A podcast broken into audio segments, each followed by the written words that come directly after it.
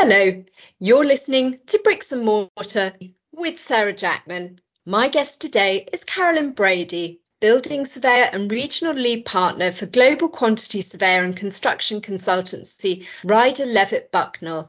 Carolyn was recently named RICS Surveyor of the Year at the UK wide Trix Surveyor Awards. Carolyn, many thanks indeed for joining me today. And I guess, firstly, a huge congratulations on your recent win. Tell me a little bit about what that means to you to win an award like this. Do you know what? For me, it's absolutely fantastic. I've been working with the RICS for, well, ever since I got chartered, really, since 2016. So um, for me, it really is the pinnacle of my career. So yeah, it's incredibly important you won not just the overall award, but you also won Building Surveyor Control Surveyor of the Year, in addition to that overall Matrics Surveyor of the Year award. Tell us a little bit about your day to day role.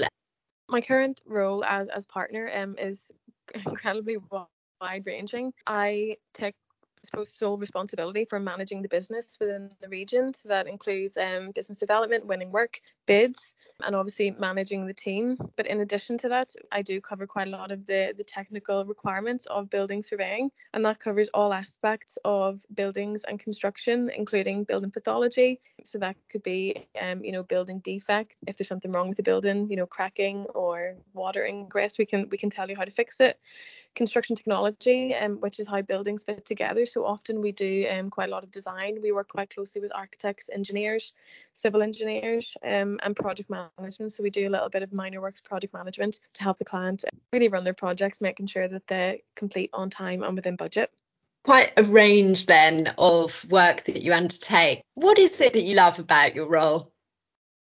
Honestly, I think it's really the fact that no day is the same because it is so varied and so wide ranging. I think that makes it incredibly interesting and it's not like we we sit behind a desk in a I'm going to use the frame um boring office job. We do get opportunity to to go out on site to visit projects and locations that, that you wouldn't necessarily get to visit in, in a typical job. Um, so that does make it a little bit fun. Um, also the, the level of the projects that we work on are, are quite broad. You know, we work in a majority of sectors, whether it be healthcare, public sector, private sector, retail. So again, um, no client is the same, meaning no project is the same. So yeah, it keeps it keeps it fun and keeps us on our toes. You touched on moving into a career that that you love and has a huge amount of variety. Was it that variety that first piqued your interest in a career in real estate, and and what were those early seeds of wanting to pursue property? I came through the traditional approach um, in terms of undertaking A levels and then going straight to university. But but while I was at school, I had a keen interest in um, architecture and I just loved the built environment. I did originally want to be an architect, um, but unfortunately, I didn't have the correct or didn't choose the correct A levels at school. So I went on, I suppose, a little bit of a um, a search or a little bit of a journey prior to applying for university and discovered building surveying. And if I'm being honest, I didn't really know too much about it before I applied, but I'm incredibly glad that I did. When you first started researching the careers in property, how visible was surveying as a profession and, and has that changed, do you think, over the time that you've been in the industry? It would have been back in maybe 2007, 2008, um, so not not that long ago. And um, whenever I was actually um, looking for careers, not not necessarily um courses to study, but it was more so the career that I was searching, and there wasn't really um, much transparency for the RICS or for surveying or any sort of construction discipline. There might have been a little bit exposure towards architecture and engineering, but not much. We have come on leaps and bounds and there's some incredible initiatives that exist at the minute so for example and um, within our business we do actually go out to schools and we have um, an internal process or an internal program, sorry, called Bucknall's First Rung. And really, what that is, we um, encourage any staff member um, with a particular focus on graduates to go out and give back and you know that could include going into primary schools and secondary schools to engage and educate children on the world of construction I also work quite closely with um, the RICS to do a similar thing. Um, so I'm a STEM ambassador as well as an RICS ambassador, and, and we do the same thing that, that the business do internally. We go out and we promote. I suppose whenever I was at school, it was you know, construction was very gender dominant, you know, toward male. It was a rare occasion that a female would have wanted to progress a, a, career in construction. So again, you know, careers advisors would have been, um, you, you would have went to them for a conversation and they would have said, consider nursing or teaching purely based on your gender rather than your capability. So I think that's changed, you know, because industry as a whole has come on leaps and bounds. You know, gender, D&I is a huge part of our agenda at the minute and yeah, I think that's testament that that the fact that you know in the award that I won out of the 11 categories, you know, females, although it wasn't a huge number, you know, we did represent 45% of those shortlisted. So um, yeah, it's come on leaps and bounds. And when you go into schools, what's typically the response? I mean, do do you get lots of interesting questions? I do, yeah. I think um, I think a lot of children are just curious about what my job is, and um, a lot of them get confused with consultancy and trades. So when it, whenever I tell people that I go out on site, the question is how do you carry the equipment or how do you carry the materials? But whenever you um you know break it back down to basics, you can see excitement in in their eyes.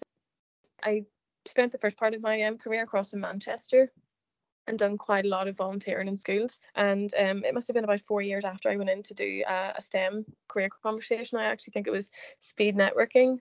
The uh, the session that we done, and um, one of the young females that I um spoke to, she actually reached out four years later to thank me because she now um has embarked on her career journey and she is um, actually studying to be a building surveyor. So it's great that I've been able to um, shape and influence, you know, people from from such a young age.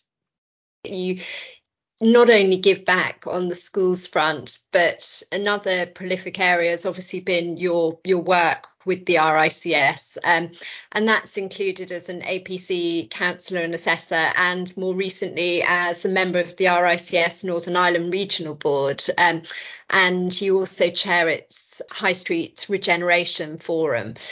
Tell me how important it is to give back, not just on a school's level in terms of opening people's eyes to the possibilities of career in real estate, but also to give back to the industry in more of that sort of regulatory capacity.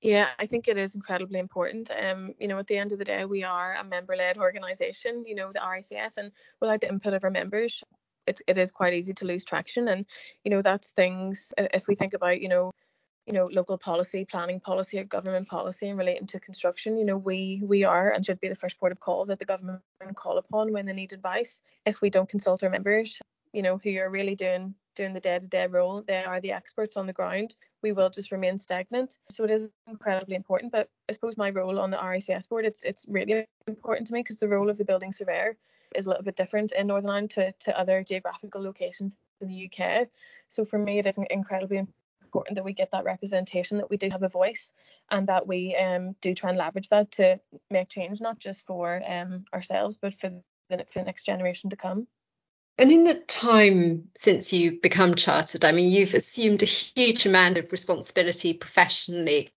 You opened office in Northern Ireland and then you grew the team there to 16, which is a phenomenal achievement. Um, tell us a little bit about that experience and, and just what it's taught you from a professional perspective. Yeah, um, so I really embarked on, on that journey back in 2020, and for me it was a huge learning curve.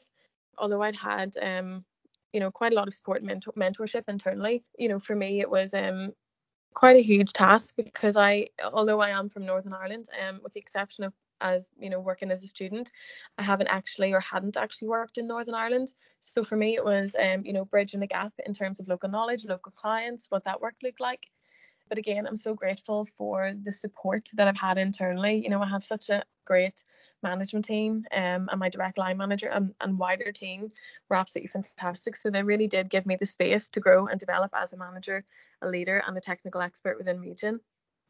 And when you look back on that period and, and all that you've achieved in your career, what do you think are the key things that have helped you to elevate and accelerate accelerate I mean, you, you mentioned mentoring briefly there. Are you able to just expand on that and, and some of those things that have supported you along the way?